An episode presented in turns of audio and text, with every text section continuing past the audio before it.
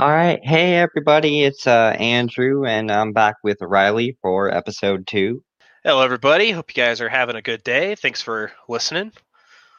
Yeah, so we're going to be talking about a little bit, a little bit more exciting this time. You know, first base, definitely, definitely not the catcher position. Uh, there, there's a lot to talk about here. There's a lot of names, a lot of, a lot of good names on there. Uh, you don't have to worry about getting the first or second guy. I think there's a lot of upside to be had here at first base. I like it. It's deep. It's fun. It's, you know, first base for the last couple years, at least in my circles, have talked about you know how it kind of got a little bit shallower than it used to be, but now there's just like so much depth at first base. Not not so much at the top end, but towards the middle. Yeah, there's a there's a huge bell curve, and the bell curve is much more in the middle of people that I find acceptable um, it's way different than catcher or a few other spots where it's like, oh, you don't have those one two guys. It doesn't matter who you get. Um, I think I think there's a lot to talk about here and a lot of guys to be excited about. Yeah. So when I was looking over first base for the anticipation of this episode, the one thing that struck me was for first base, there's so much depth. But when I uh, when I look through the names, I'm not particularly excited to draft anyone, and that's not because no one's good, but because I feel like you could describe half the guys with they're going to hit 250, 30 home runs, get some walks. I feel like that's like more than half of the first basemen's on this list. That's that's a good point. Yeah, uh, but I think that's exciting. I think that's exciting because I think that's where you find the value at some point, right? I think that's when you're drafting, you're looking for, you know what, this guy is, you know, the right time and the right place for me to grab him, and I think that makes it a little bit more exciting when you're drafting instead of um, just kind of being left with somebody. Um, but you're right. I mean, the, the best guys we're looking at are definitely that 250 guy who might hit 30 home runs for you, right? That's that's what yeah. that that middle bell graph really looks like. So uh, we'll just dive right in, and uh, the first guy is the obvious best first baseman in the game. Freddie Freeman had another great year in 2020. I mean, I don't have a lot to say about him other than that he's very clearly the top of the top. He, he's the top of the top, and he's a guy that I would go for. Uh, I don't know about you, but I, would be happy to get Freddie oh, I Freeman. would, I would be over the moon to get Freeman as my first base. Kind of lock it up. I mean, the, he he gives you the power, and he, he's there's a lot of the guys that won't give you the average, but he'll give you the average along with a. I mean, he had a 462 OBP last year he's gonna take his walks. He's gonna make you pitch to him. He's like, yeah, you want me to get on base? I got guys behind me who are gonna hit me in. He's gonna score runs. He's gonna score RBIs. He's gonna get his hits. Uh, there's not a lot of guys that I'm like, oh, that's the top tier guy. I need to have him. I might need to have Freddie Freeman. I'm definitely looking at him. Absolutely, especially if I'm if it's a 12 team draft, you're kind of on that turn pick. Oh yeah, oh yeah. If he gets to that turn pick and I and I that's like the the shining goose right there. I'm gonna snatch him right out of the air. Absolutely, and then after that, it's uh, there's not uh, he's a average ADP right now is 13.5. The next guy, the AL MVP, Jose Abreu. Now, before 2020, I always kind of felt like Jose Abreu was a little bit of a value because of his super high floor. He was always so consistent and underdrafted. Uh, but that that value's kind of disappeared after his uh, MVP type season in 2020. Yeah, yeah, he he kind of. I mean, I, I feel like exactly like you said, he was always on everybody's radar, but he was always that guy that you were hoping for a deal. You were hoping he would fall pretty far, and at a certain point, you felt like your hands were tied. You had to take him. Here, I, I think people are going to be reaching for him after that. Uh, after really the last two incredible seasons, he did great in 19, and obviously 20 was MVP caliber he's a tough guy to say no to uh, at this point. I mean, he's got a yeah. team around him with the White Sox. They're they're showing up to hit. Jose Abreu, I, I if I'm playing in an average league in an OBP league, I do like his 36.6 ADP. Like if I was in an average league, I'd I'd grab him somewhere around there. I'm not sure I would in an OBP league just because of the options later on. Yeah, you could probably get a little bit better in the OBP later, but boy, oh boy, like yeah, if you're he's he's like how many RBI? He had 27 RBIs last year. Uh, oh no, not 27. I'm sorry, 60. I was looking at the wrong guy. Yeah. 60 RBIs in a in 123 the year before, and the and the White Sox lineup just keeps getting better. Exactly, exactly. I would agree with you. Normally, I'd be like, "Oh, I'm trying to wait for a deal on him. He might be the guy to get once once Freddie Freeman's off the board and it, it gets a little bit further in that draft, uh, you're not going to find anybody that can put up that those RBIs like that. That's an incredible pace. Yeah, it's just it's consistency. The only year besides 2020 and since 2014 that he didn't have 100 RBIs or more was 2018. He had 100 RBIs or more in five of the last six seasons, discounting 2020. In the game of baseball, who doesn't want consistency? Like that's that's just that's too good, too consistent. I love it. And the next guy, this this is a guy I was avoiding in all 2020 drafts. I did not like where he was going at all, and you know, Pete Alonso, the guy who hit 50 plus home runs in 2019, and really the average dropped, but he, he had pretty much the same type of season. He he, he was never going to hit for average. Like that's that's not his profile, but his home run pace was pretty close to 2019 his home run pace was was the same was the fine was the was it was fine. Um you know his k percentage his walk percentage were both the same. Again small sample size in 2020 but the percentage was the same. So maybe he got a little bit unlucky um in 2020 in his limited at bats. It seemed like he was doing the same thing he did the year before but his draft capital was quite high going into 2020 yeah, everyone was looking at 50 home runs, and I, I was looking at like Pete Alonso is one of those. He, I don't want to say one dimensional because it's more than home runs. He, he, especially in that improved Mets lineup. Of course, they got Lindor. Uh, oh yeah, that recently. So he's gonna get the RBIs and stuff. He's kind of that.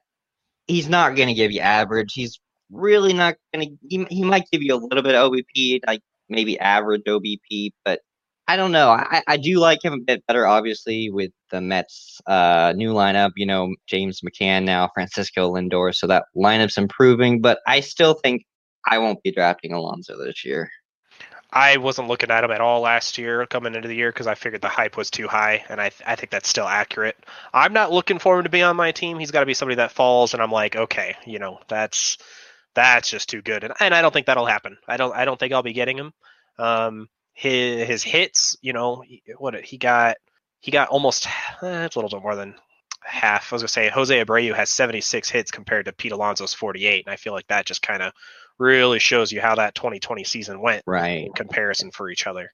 And, and looking at the season, I think Alonso's a bit closer to the 2020 season than 2019. I know it's a, a small sample size, but I, I think he's that uh 250, 40 home run guy uh, I, I don't think he's like the. I don't think he's going to hit 260 or above. Yeah, no, I wouldn't count on that. I wouldn't count on that, and I agree. I don't think we learned anything new uh, with 2020 on Pete Alonso. I think he played exactly as we expected, and uh, still, still a solid bat to have in your lineup. You're going to get your home runs. You're going to get mm-hmm. some runs, um, and some RBIs. Hopefully, more RBIs with the team they're building there over in New York. Yeah, and the guy right next to him now, Alonso's 53.8. Luke Voit, who was the 2020 home run leader, is at a 54, 50, uh, ADP 54. I just, I'm, I'm, I'm, I'm still, I don't know what to think of Voit. Um, I'm I was actually encouraged with his little season here in 2020 because it was more of what he was doing in 2019, especially at the end of it. Um, so I, I was actually encouraged, and I think that lineup that he's still going to be around with the Yankees is fantastic. So for right now, I'd be riding with him and be I would be happy about it. He got plenty of, of his RBIs, he got plenty of runs, he's got people who are going to knock him in.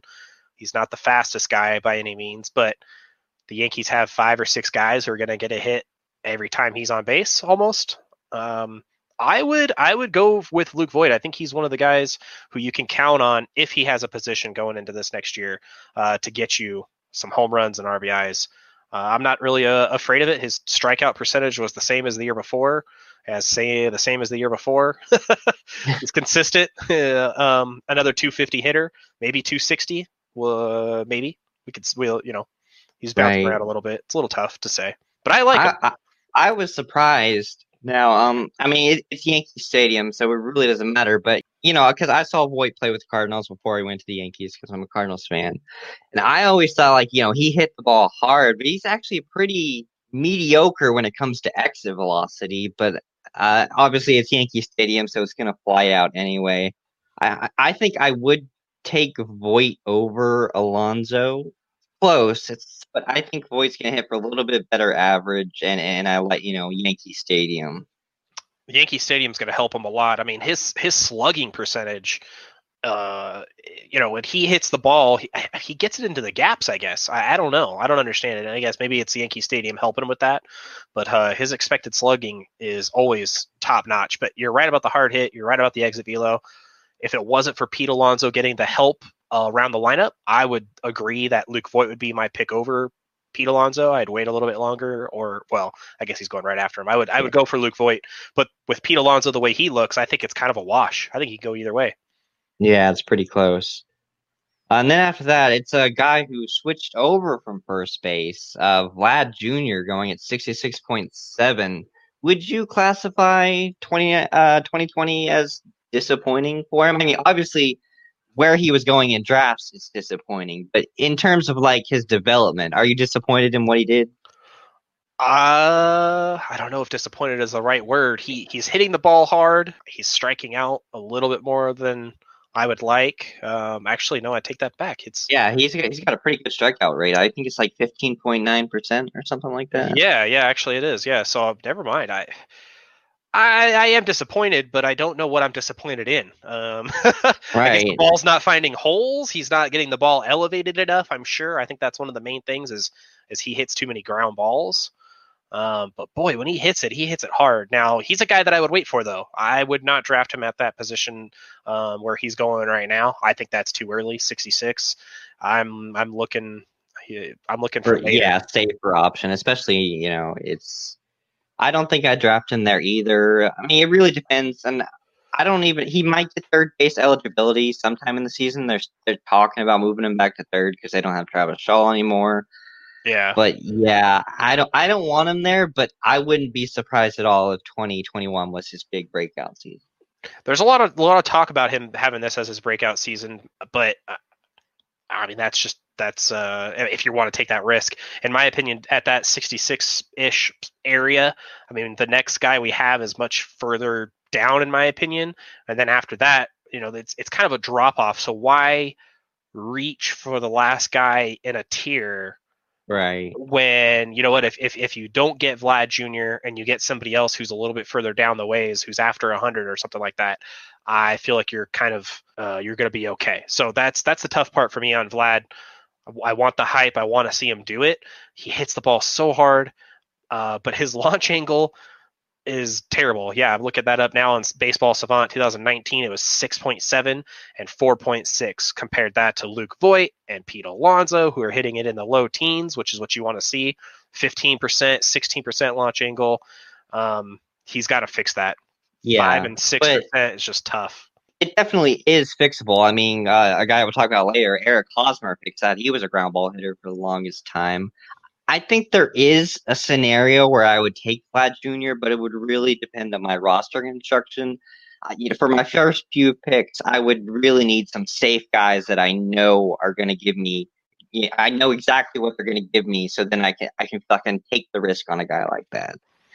Yeah, that's a situation where like maybe you haven't really taken very many pitchers and you're going for like the the one starter thing, so you've been loading up on hitters and you can take that risk. But that's what I see it as. I do see it as a risk. He had 33 RBIs in that 20 game season or in the 2020 season.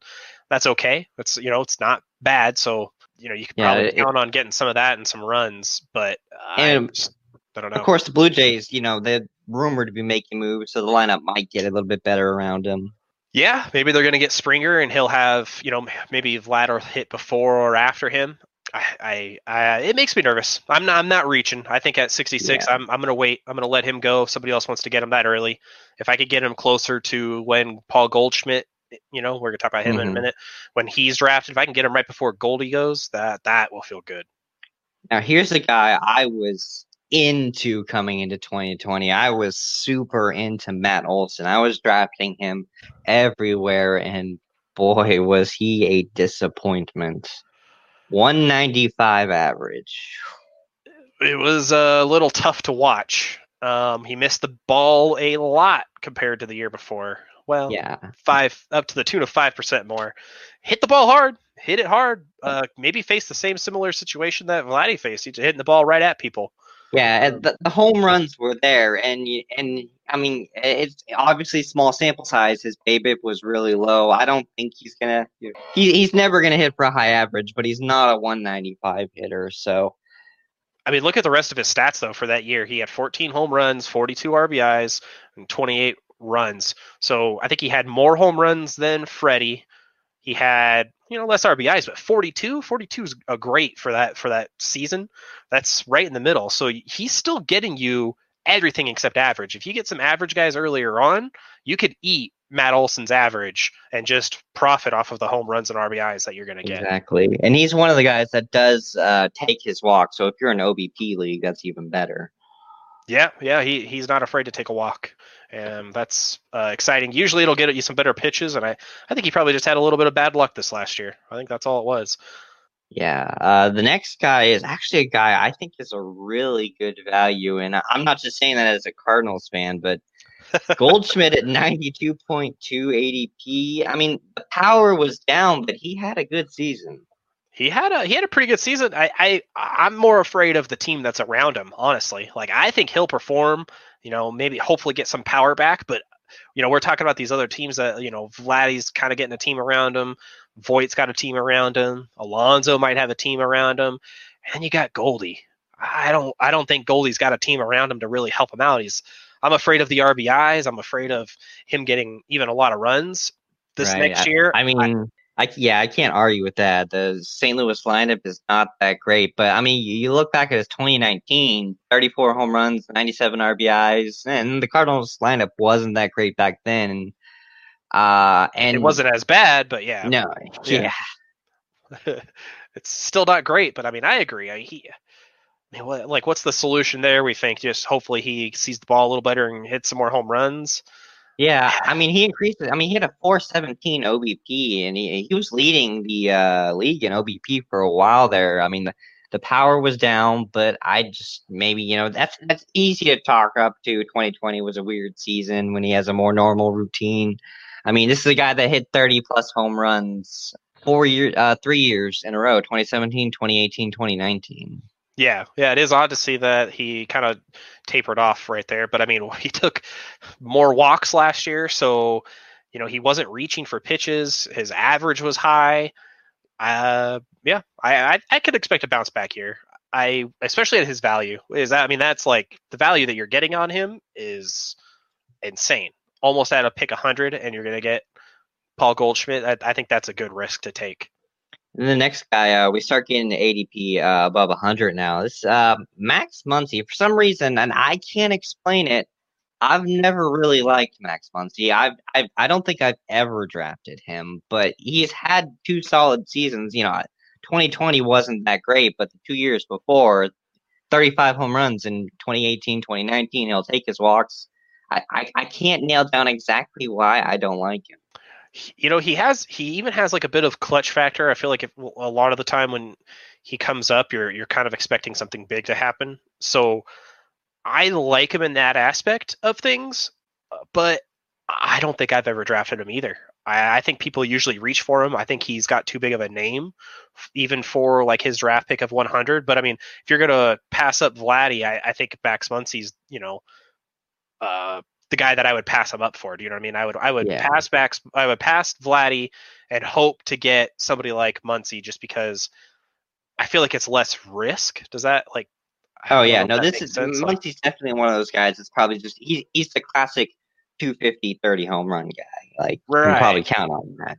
Yeah, he hit 12 last year in that shortened season again, just behind Freddie Freeman and you know, if he if he got more hits, you'd make out like a bandit. But that's definitely not his uh, his profile. So yeah, uh, I don't usually draft him either. He's uh, he's not like an exciting guy. You're not looking for a high ceiling there. You're you're looking right there at that middle ground. Yeah. 30 home runs, 250, and you're hoping he hits 250.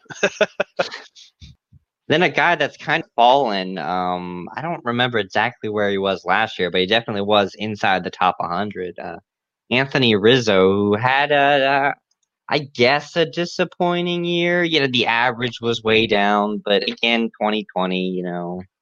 I, you know, they, you know, they're saying, and I agree. This is not the first time, you know, even I've heard about it or whatever. But them saying he had a down year. But again, he just had like a low batting average. The his the rest of his stats were kind of normal, especially for a Cubs team that was a little bit uninspiring, in my opinion. Um, I think that was the only thing that dropped off. Really, was his. Yeah, the walks and strikeouts were still relatively around the same mark. Yeah, I think he just didn't hit the ball maybe as hard that year. And again, we could just chalk that up to 2020 being a weird year. Maybe he had a weird, um, you know, he, he didn't get into it or, or something. I, I, don't really know the mental state of, of players at that point. But consistently in the last many years, he's gotten 100 RBIs for four years in a row before 2019. 2019, he had 94. So, okay, he missed it by six. RBIs. It's like nothing. So I for this value again, like if you're not getting one of those top guys, I'd be so happy with Anthony Rizzo, even though the Cubs are kind of. Eh. I was about to say, yeah. The only thing I worry about is what if you know there's Kris Bryant talks, there's Willson Contreras talks. You know how how bad is that lineup going to be by uh, start of the season? That's the only thing that worries me. It could be pretty bad. I mean, it, it could be the same situation as uh, Goldie except you don't have yeah. that average to lean back on. So, but you do have Wrigley Field. True, true. So you're going to get the home runs, you know, and Goldie kind of didn't hit the home runs, but mm-hmm. he hit for average. So you just kind of got like a little bit of an opposite guy in the same exact player situation, uh, team wise. Very uh, interesting. Yeah. And the next guy, now this guy is the classic case of why putting a guy on your watch list is so important going into the season. So in 2019, you know, I, I noticed that, you know, Dominic Smith had a pretty good season in limited time. So at the, I didn't really, I didn't draft him, but I, I put him on my watch list and then I like, I had him on every team in 2020 and he absolutely went off. I made the mistake of not picking him up soon enough. Uh, I, I went to go grab him in my in my leagues, and he was gone that day that I looked. So I was kicking myself for the rest of the year. Every time I get an update about Dominic Smith doing something, I was upset. Uh, he had a fantastic 2020. I'm excited to see what he does in 2021. I I hope they do the DH in the National League. Personally, I don't know about your feelings on that. We haven't really discussed that. Uh, but if they don't that... have, they don't have that. Where is he at? I don't. is he going to play left field terribly? Yeah, I, I hope we see the DH back. Yeah, that, that is a big question mark there. Um, I, I think probably, especially if he still hits like that, they kind of have to stick him in left field. I I don't know if I'm drafting him at 105. You know, uh, I I believe in the bat. I and you know the lineup is great. Um, I'm Maybe I would. I don't know. Uh, yeah. and this is the first guy, at least for these league settings that we're looking at. This is the first guy that's eligible than more than first base. He's also eligible in the outfield. Yeah, yeah. I mean, I would take him at 105 personally. If I if if he wasn't taken, and I would I would go for him. He's got the RBIs. He's got the average.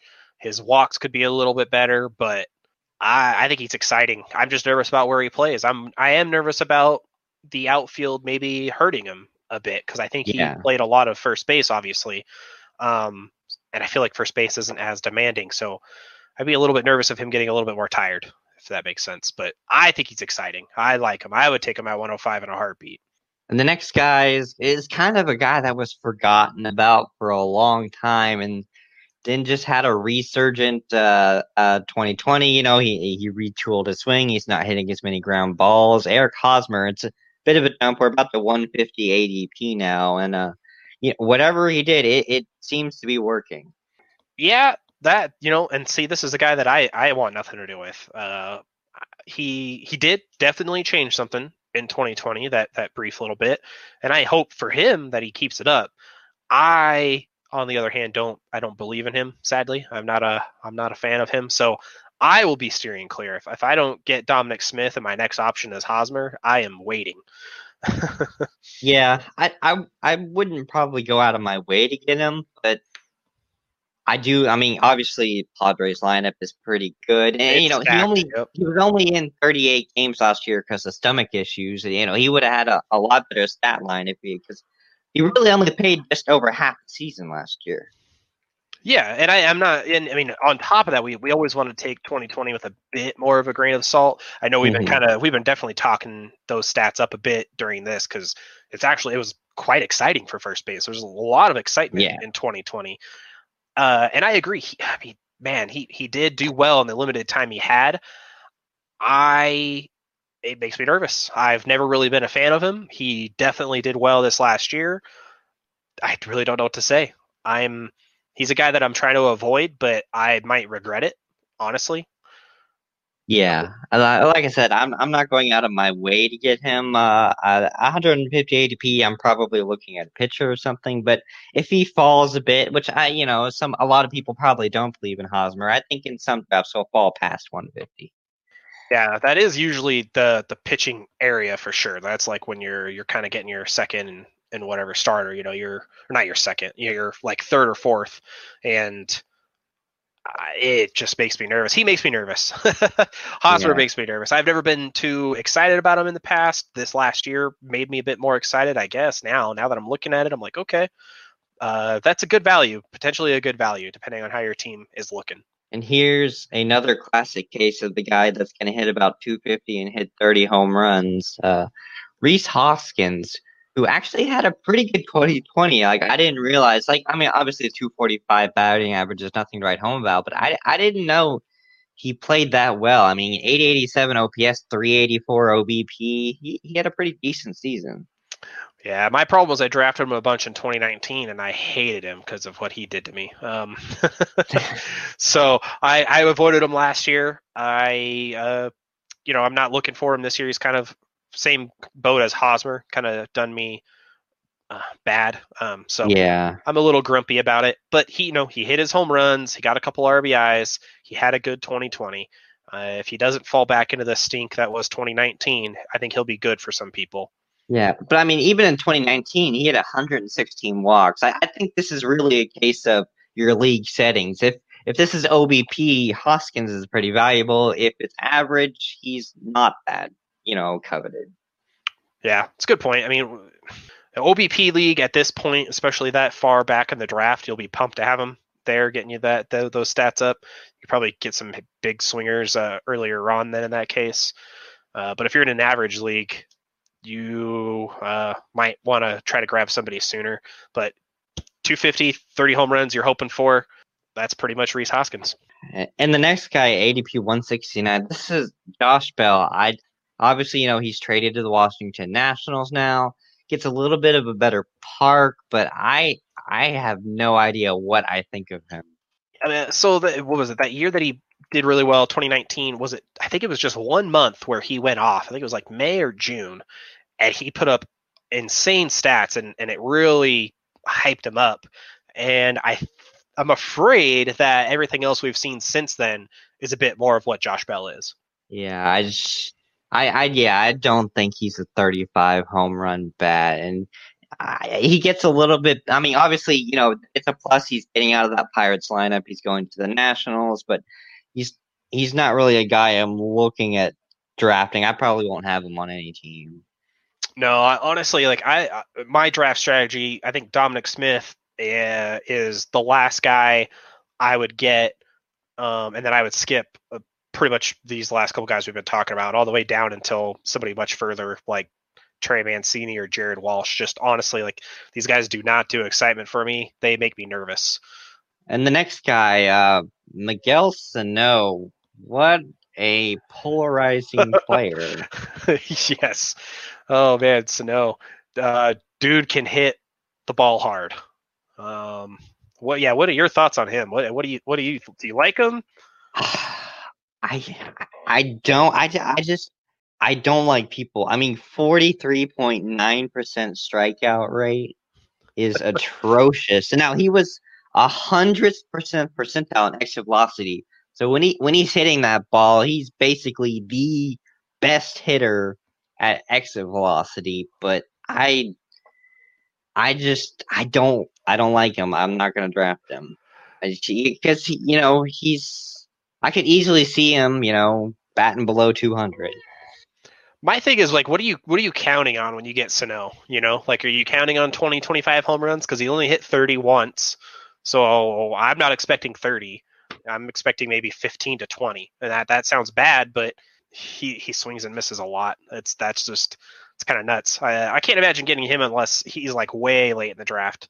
Uh, it's Yeah. gotta be it's gotta be down there a ways before Yeah, I go for him. At 187 ADP, that's way too high a price for me to. Still too early, right? yeah, um, uh, you know, I, I don't know. 2020, he's had 25 RBIs. He had 13 home runs. I mean, Freddie Freeman had 13 home runs and about what 40 more RBIs or so. Like, it's tough to say, but I'm I'm not excited. I would uh. I'd, I'd, I'd wait for a deal on him, and I would need to already have a. In my opinion, I need to either already have a first baseman, hmm or I'm waiting even later. I, I don't think there's any point in getting him if you can wait for some of these other guys. and then uh, that's the last guy in the 100 to 199 range. Then we start getting past 200, and the first guy is uh, Christian Walker, who to me is pretty boring. You know, he's he's he's he's okay. He's he's not bad. He'll give you a bit of average. He'll probably hit 20ish home runs, but like it's not it's not like oh man, I'm drafting Christian Walker. Yeah, yeah. I um I I'm still excited for his potential, but I think that's more because um I don't I don't think we've seen everything that he's got, but eh, I mean it's got to turn on now, right? 2021's got to be his year. If it's not his year, I think he's going to be sitting in this spot for uh, the long haul. I think that it's do or die of whether this is really him or not. Is he a Mhm. 250 hitter? Is he a 300 hitter? Is he going to hit enough home runs to be worth anything? This is the year that we're going to have to. This is his breakout year or his falter year. Exactly. And then on top of that, he's playing for Arizona, and that's a little rough. So I wish Yeah. him good luck. well, so what's your what do you, what do you usually do on your draft strategy? Do you usually have a guy before you get past, you know, get close to the 200s? Because in my opinion, if I'm not getting somebody in the top 100, I'm probably waiting until the 200s. I'm probably not. I'm personally probably not grabbing anybody between 100 and 200. So I was just curious on what your thoughts were.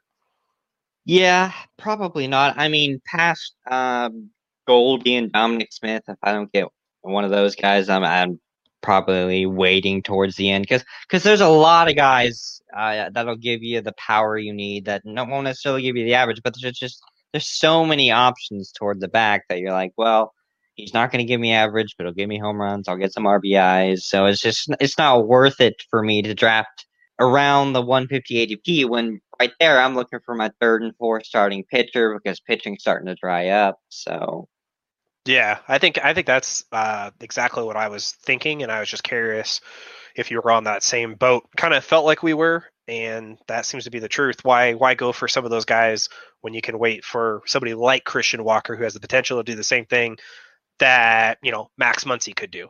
Honestly, Yeah. like that's just kind of some comparison to think about when you're drafting.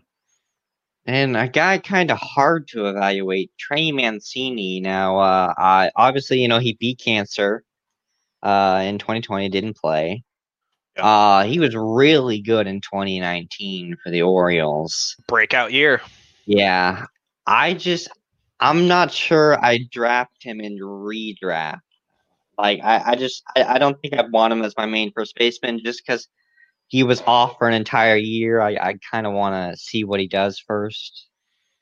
Yeah, I think that even with his draft position being where it is, I think a lot of people are also going to wait. So I think you could actually get him at a, a, a little bit later too. But um, I, I see him being quite consistent.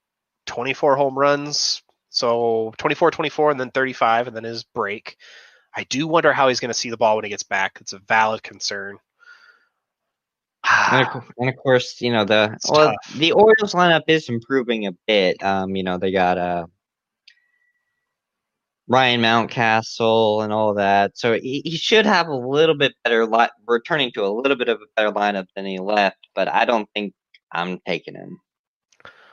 I yeah, I, man, yeah, I like Trey Mancini. I, I had him in 2019, so that's where my little bias is coming up. I've been burned by other guys, and I have that problem where I get burned, and I'm like, ah.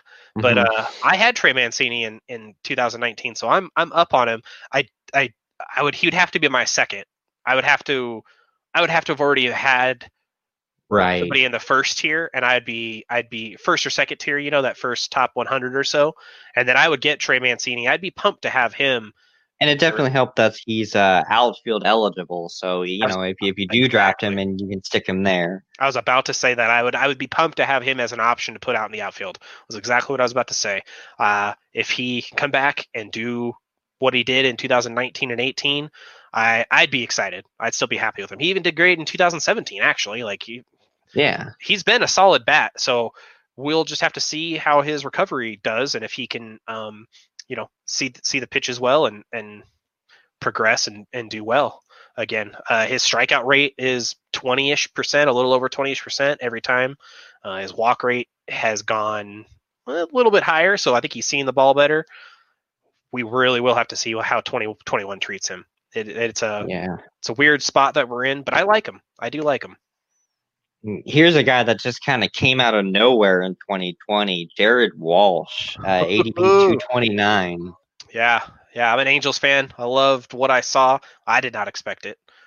I don't know where to draft him. I'm I am unsure. What, what do you think?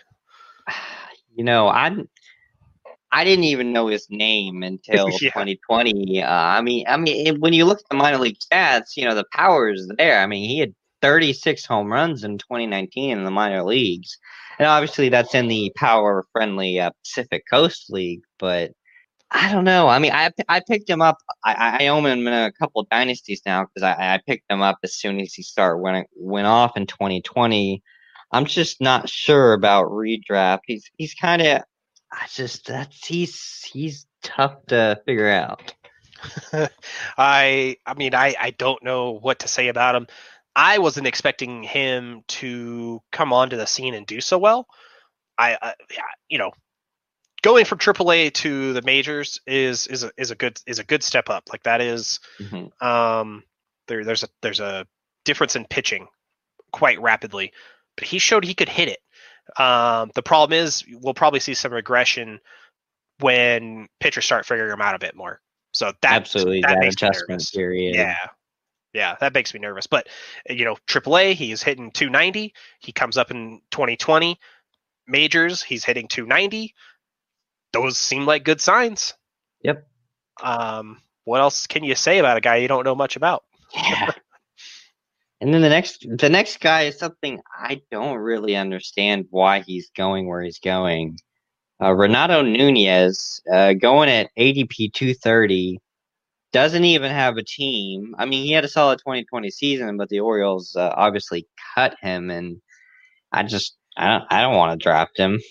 I didn't understand why they cut him. I, I mean, I, is it to save money? I didn't. I didn't really understand that because he did. He had a good season, so probably. I mean, they're going nowhere in 2021, and he was due a raise. So yeah, yeah. So it's gonna be tough for him. I don't know about drafting him either. I liked him. I had him in 2019. I had him in 2018. I'm sad he doesn't have a team. I can't draft a guy if he doesn't have a team, though. So yeah, I'm one of those people where I've been, uh, especially because I mean, obviously Baltimore's such a hitter friendly park. What if he goes to somewhere that's like pitcher friendly? Because you know he's not going to hit for average. You need that power, so uh, that that just makes me nervous. Yeah, he's going to strike out. He's going to swing for the fences. Um, you definitely need a short porch. I don't know where he would even go. I I haven't even thought about that. So, yep, guy that I'm avoiding, Nunez. As soon as he gets a team and I have a roster spot available, maybe I'll pick him up, but um, not somebody I'm looking at getting in the in the redraft. Right. And then we got Carlos Santana, who's now obviously a Kansas City Royal. Uh, you know, we're kind of a rough 2020, batted under 200, but uh, you know, the uh, 47 walks to 43 strikeouts. So like the, plate discipline, he's always had plate discipline his entire career. I mean, when you when you look back at the last three years, he had more walks than strikeouts in 2019, the same amount in 2019, and then more walks than strikeouts in 2020. I I think he'll hit for a higher average. I don't know how much I like him in Kansas City. There there are a couple guys like you know Whit Merrifield, Jorge Soler, so it's not like he's in a terrible lineup, but uh, I, it's rough, isn't it? Yeah, it's just not exciting. It's not exciting. Mm. I don't know. You're not waiting on him, right? Like you're not like, oh, you know, uh, yeah. I'm excited. I'm going to get Carlos Santana here soon. He's, he's on the Royals. The Royals are going to get dominated by the White Sox, but hey, you know they'll face some Detroit pitching, which will hopefully be okay uh, to hit against. But yeah, not not exciting. I, I don't know. I don't unless you're in an OBP league. I don't know if you'll be trying to get him. I know I'm not. yeah. If you're in an OBP league, I mean, hey, he's a great late round pick. If you're if you're looking for walks and need a guy to get you some walks, boom, that's a good late round pick. But other than that, I'm steering clear of Yeah. Santana. And going after him about 10 picks later is his uh, teammate Hunter Dozier, who's moving back to third base for the 21 20, uh, 2021 season, obviously, because of the Santana signing.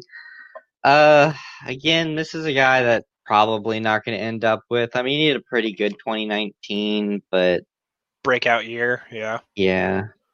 Didn't really keep it going into 2020. Under, you know, it's tough to say. It's kind of understandable. Um, he got a good amount of percentage on his walks. His strikeout rate stayed the same. I don't know what to expect. I think at this value, again, like we're getting towards the end of the draft. I think he's a Oh, yeah. fine pickup at the end of the draft, but he's a guy that, you know, like I was talking about, like I might cut to pick up uh Nunez if Nunez finds a team. hmm Does that, does that make sense? Like that's like this is like my first guy where I'm like, oh, you know, I got Hunter Dozier who could do first or third, and then uh, Nunez signs somewhere, uh, and it's a it's a decent place. Like I'm dropping Hunter Dozier to then pick up Nunez. Right. And I, I, I wouldn't be shocked if he had a uh, okay season. I mean, this is a guy that was, he's a former first round pick, but uh, it's just, yeah, it's not. Hard hit percentage is low, exit velocity Yeah. low, everything is low. Um, he takes his walks. We talked about that. That's great, but other than that, it's a little little tough to get excited this uh, this coming season for him.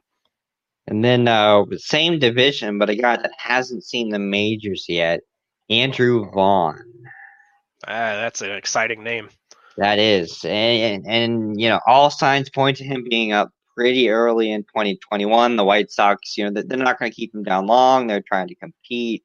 The, this is, you know, he's obviously one of the uh, top 10 prospects in baseball right now. classic 250 hitter, potentially more, maybe. You know, we'll see. Uh, yeah, and he's he's one of those high floor guys. Like I, I I don't really see him him busting in the major leagues. He might not become an all out star, but yeah. I, um, you know, I get a little bit nervous about like his power, but at the same time, he's coming up. He's gonna be in the White Sox lineup. If you can Mhm. get a guy who's gonna have a chance to get as many RBIs and runs as him, um, with his 250 or higher average, I, you. I, what's what's like what's your risk at, at this late in the draft? Right. This is a guy you pick up in your final round or two, and you're just like, yep, you know, Yeah, I'm- and especially you know if, if you already have a solid first baseman that you know is going to give you stats, you know, just pick up him up for upside. You know, if he breaks out, great. honestly, if I got like Freddie Freeman or you know uh, Luke Voit or somebody like that up in the you know top top guys in the first tierish area, first or second tier, I would probably reach a little bit. Well, so no, he's going for two. He's going at 260, right? 260 ish. Maybe not reach, but I would be excited to grab him. I already know I got my first baseman locked up. Um, that's this is I would sign him maybe a little earlier, maybe maybe around that 260, maybe even like 250, right? Like why not if you already have a solid spot? I think that's I think that's a smart move for him. And a guy that kind of broke out in 2020, uh, Jeimer Candelario. Uh, did you believe his breakout? No, um, not at the time of it happening. I'm I'm ex- excited and nervous to see what he does this coming year, but no, I I didn't believe it when I was seeing it. I was like, okay, so he's got lucky. Um, but he was playing against I would say a little bit of the weaker teams, you know, Mhm. within his division. Um, I think that was the weakest, wasn't it? The I mean, yeah, because you know he was in the AL Central. He was playing NL Central teams. You know, there's Yeah. not not a lot there. I, I probably won't draft him. I mean, this is a guy. You know, he's been up and down in the majors since 2016. He's not a 297 hitter. I, don't- I don't think he suddenly found his stroke. Right. That's kind of what I was thinking right there. I was like, he, he- what he hit like 200 most of the time, 220, and then all of a Mhm. sudden he's almost hitting 300. Uh, exciting, I guess, for him. But yeah, I mean, uh, that's a guy that you're you're watching. Maybe you put him on your watch list. Yeah. And, and, and especially even in that, you know, Detroit Detroit Park's not exactly the most hitter friendly park, especially center field. Yeah, yeah. He he had such great numbers in 2020, and I and I don't really I don't think we have the data there to explain it. So we're not. I'm not excited by it because I just I don't believe in it. The next guy I am pretty excited for though, and that's uh, Rowdy Tellez. I'm not very familiar with Rowdy. I didn't pay attention to him much in 2020. So uh, do do tell, do tell. Yeah, so I mean, this is uh, he he showed some pretty good improvements. Now, obviously, you know it's it's it's 2020, but if you look at his baseball savant page, I mean, besides sprint speed and uh, walks, uh, you know, it's it's red. It's he he has the power. He's he's not he's not to hit for a huge average, but this is a guy like this is this is my last stop at first base. Like if, if I need one more guy, the, this is the guy I'm taking. He went from a 28.4% strikeout rate in 2019 to only 15.7% last year. And again, 2020 small sample size, but you like to see that improvement. That's a that's an amazing improvement. I don't think anybody else comes close to touching that kind of improvement. Um, you're right. The exit velocity, the hard hit rate, it looks like he is a slugger. Um, and he's in that Jays lineup. They're looking to win. Like, what if they go get again? I mean, this would be that that lineup is is fantastic. So mm-hmm. Rowdy Tellez, that that's a guy who I'm going to be looking at this next year. Uh, pair him up with somebody early. That that look does look right. pretty good. He hit eight home runs, eight home runs in his 113 at bats. That's pretty solid for that year. Yeah, he's probably one of my like even overall, not just talking about first base. He's probably one of my favorite uh, sleeper past 200 picks in draft. He looks like a great sleeper. That that hard hit rate that's exciting. Like that's is that like Max Muncy level? Like that is like yeah. he's hitting that ball hard.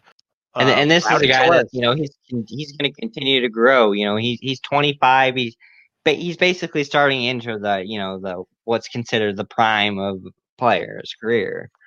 He's starting in his prime, and he's surrounded by a bunch of prime players. I think you're right. Rowdy Tellez is a very good uh, late round pick, little sleeper. Uh, I'm gonna try to get him in some of my leagues. You've you've already convinced me, and it's only been like what 30 seconds. I'm all in. And a guy that made his debut in 2020, that's going directly after Tellez, is uh, Bobby Dalbec, who had a good season. I didn't expect him to hit 260 because he didn't profile as an average guy, and obviously this is you know 23 games. He's not I, he's not a 260 hitter. He's he's a power hitter that's going to hit 220 in my opinion. I was excited. I was actually surprised that they brought him up. Um, but I think he's an exciting player around a team, you know, that now has uh, Alex Verdugo and is getting some of their stars back as well over there in Boston. Um, we got Chris Sale coming back, who's going to be a leader in the in the in the dugout. Um, obviously, you got Xander Bogaerts. Uh, I think this could be a good team this next year. And Dalbec is is ready to make his impact on the team, and I think he's got a prime time to do that. Eight home runs in his, you know, 80 at bats. Like that's that's yeah. pretty solid. That's pretty it, it just it just makes me nervous because you know pitchers are going to start adjusting to him. And again, you know, we keep saying 2020 small sample size. 42% strikeout rate even with his success last year.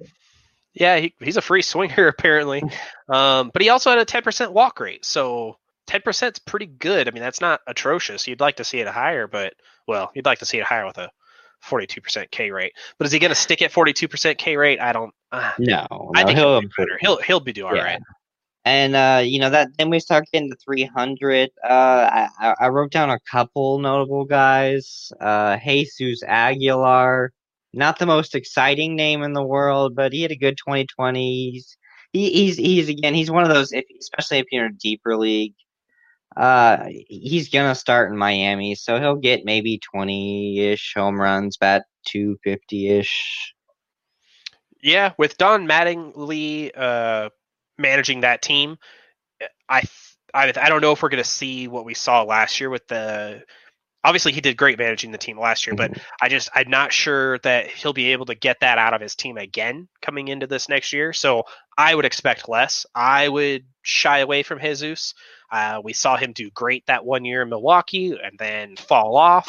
Um, I'm kind of expecting a bit of a fall off, uh, but Yeah. another guy you put on your watch list. Let's see if he if he's hitting the ball well. And then a guy who had an absolutely terrific 2020, uh, Brandon Belt. You know, Brandon Belt, it's always the running joke as this is finally the year he's going to hit 20 home runs because he still never eclipsed that mark since 2011. Uh, I think the most he's hit is 18. I, I, I don't think he suddenly found his home run string at age 32 in a, in a shortened season. So, I mean, obviously it's past 300. You're you're not spending much if you want to gamble on that, but I'm not counting on a repeat of 2020. No, and I mean he plays at San Francisco. That's that's just a little tough for him to to hit, uh, you know, balls out consistently out there. So yeah, I mean, yeah, I, somebody gets injured, maybe you know you pick him up, but yeah. Well, what do you? What else are you gonna look for right there? It's kind of Yeah. it is what it is. And then uh, Nate uh, Lowe. Oh, I always want to say Lau when I see that, but it's low. It's Brandon Lau, right? Yeah. so he got traded to Texas, which is a great move for him. He'll get way more playing time over there because I Yep. mean, there's nobody blocking him in Texas. That's the best thing Uh, about him going to Texas is he gets to play. Yeah. Interesting guy. Uh, I don't know if I'm gonna draft him. Um, I I I I, definitely would put him on like you know you, you leave the draft, you put him on a watch list kind of thing. he could get hot. I would I would definitely like he'd be the guy that I pick up uh if you like if you see he's facing um a young righty who who you know might not be too too great. You know what I mean? Like I, I would I'd be matchup oriented on him, and that Mhm. that's a little difficult. Um, also, their new stadium, we're not sure if it's a home run stadium yet. It seems like it's not based off of 2020, but small stat, small sample size. I don't think the ball is going to fly out the way that it did at their old stadium, uh, at the old Right. Rangers stadium. So I'm a little nervous on Nate uh, Lowe. I'm a little nervous on him. I don't Uh, know what I would do. I don't think I would Yeah. be uh, too excited on him. And the next guy I have, uh, this is kind of for deeper leagues if you have a deep bench. Uh, Michael uh, Brosseau, I think is how you pronounce his last Brosseau, name. yeah. But uh, yeah, I like if if you have a deep bench and you can just plug him in when he's playing against lefties, he'll probably give you some pretty good stats. Yeah, same thing with Nate. Like Nate uh, Lowe, I, I consider them like basically the same guy except lefty versus righty. You know, Mhm. one guy's on the left side of the plate and he hits righties well. The other guy's on the the right side and he hits lefties well. So really good platoon options there. And then the final guy had, uh, I, I I wrote down, you know, Moran obviously had a hot start to 2020, kind of cooled off. I just kind of want to mention him because obviously Josh Bell is not in, not in uh, Pittsburgh anymore. Not a guy I really want, but maybe a guy you pick up for a week or two when he has that hot streak. Yeah, exactly. You pay attention to him. Oh, he's he's hit really well these last two games. All right, I'll pick him up and ride it until he goes over 4, and then that's when you know it's time to, you know, cash in and drop drop them uh, yeah, ride him for that little stretch and then thank him for a service. I think that's exactly what Colin Moran is. He's going to get more playing time, so maybe he'll his uh, stretches will go a little longer. But yeah, not something to be too crazy excited about. yeah. So uh, as we start to wrap up here, we'll start. What are your top three targets and who are your top three avoidance going into 2021? Yeah, I think this one. I think that's a fun question for first base because you can you can really spread it out. So I mean, top targets. Uh, you know, pretty much everybody in tier one is kind of a top target, right? Like Mhm. Freddie Freeman, Jose, Pete Alonso. But top target, Freddie Freeman. If I can get Freddie Freeman around that turn, I am pumped. I, I would actually be ecstatic to get the 11th or 12th pick in a draft um, because I know who I'm getting. I'm most likely getting Freddie Freeman. Um, after Freddie Freeman, my next number two pick for a guy we both like and we're talking about, Dominic Smith. Uh, I think he's going to do great things this year if he gets the playing time. I'm hoping the DH stays so that he could either play first or DH. I don't want to see him in left field and potentially either get hurt or just get tired in general. But uh, you know, if you look at Dominic Smith's stats, he had uh, 10 home runs and 42 RBIs. Freddie Freeman, who's the number one first baseman, had 13 home runs and 53 RBIs. That is not a big difference, and yet that is almost a hundred. Well, maybe not a hundred, but 80 to 90 guys away, Mhm. and you're you're getting a very similar guy. Now, we all know how good Freddie is. I'm not saying Dominic Smith is is Freddie, but he's a Freddie light, and I would be pumped to get Dominic Smith. Um, so he's my number two guy, and my number three guy is Jared Walsh. Uh, I'm kind of, you know, the two two guys that or three guys that I would target. Those are the three that I am looking for in the respective spots that they go.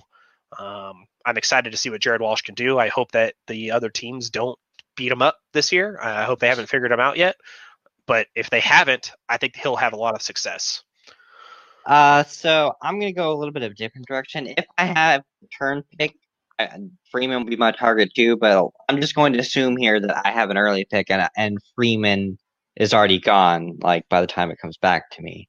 So if Freeman was gone, probably my first target is uh, Goldschmidt at 92. Uh, either him or Dominic Smith. They're going about 10 picks apart. Those are probably my one and two targets right there Goldschmidt or Dominic Smith. And then after that, kind of all kind of blends together. Yeah, you get that Mm. 253, 30 home run guy, right?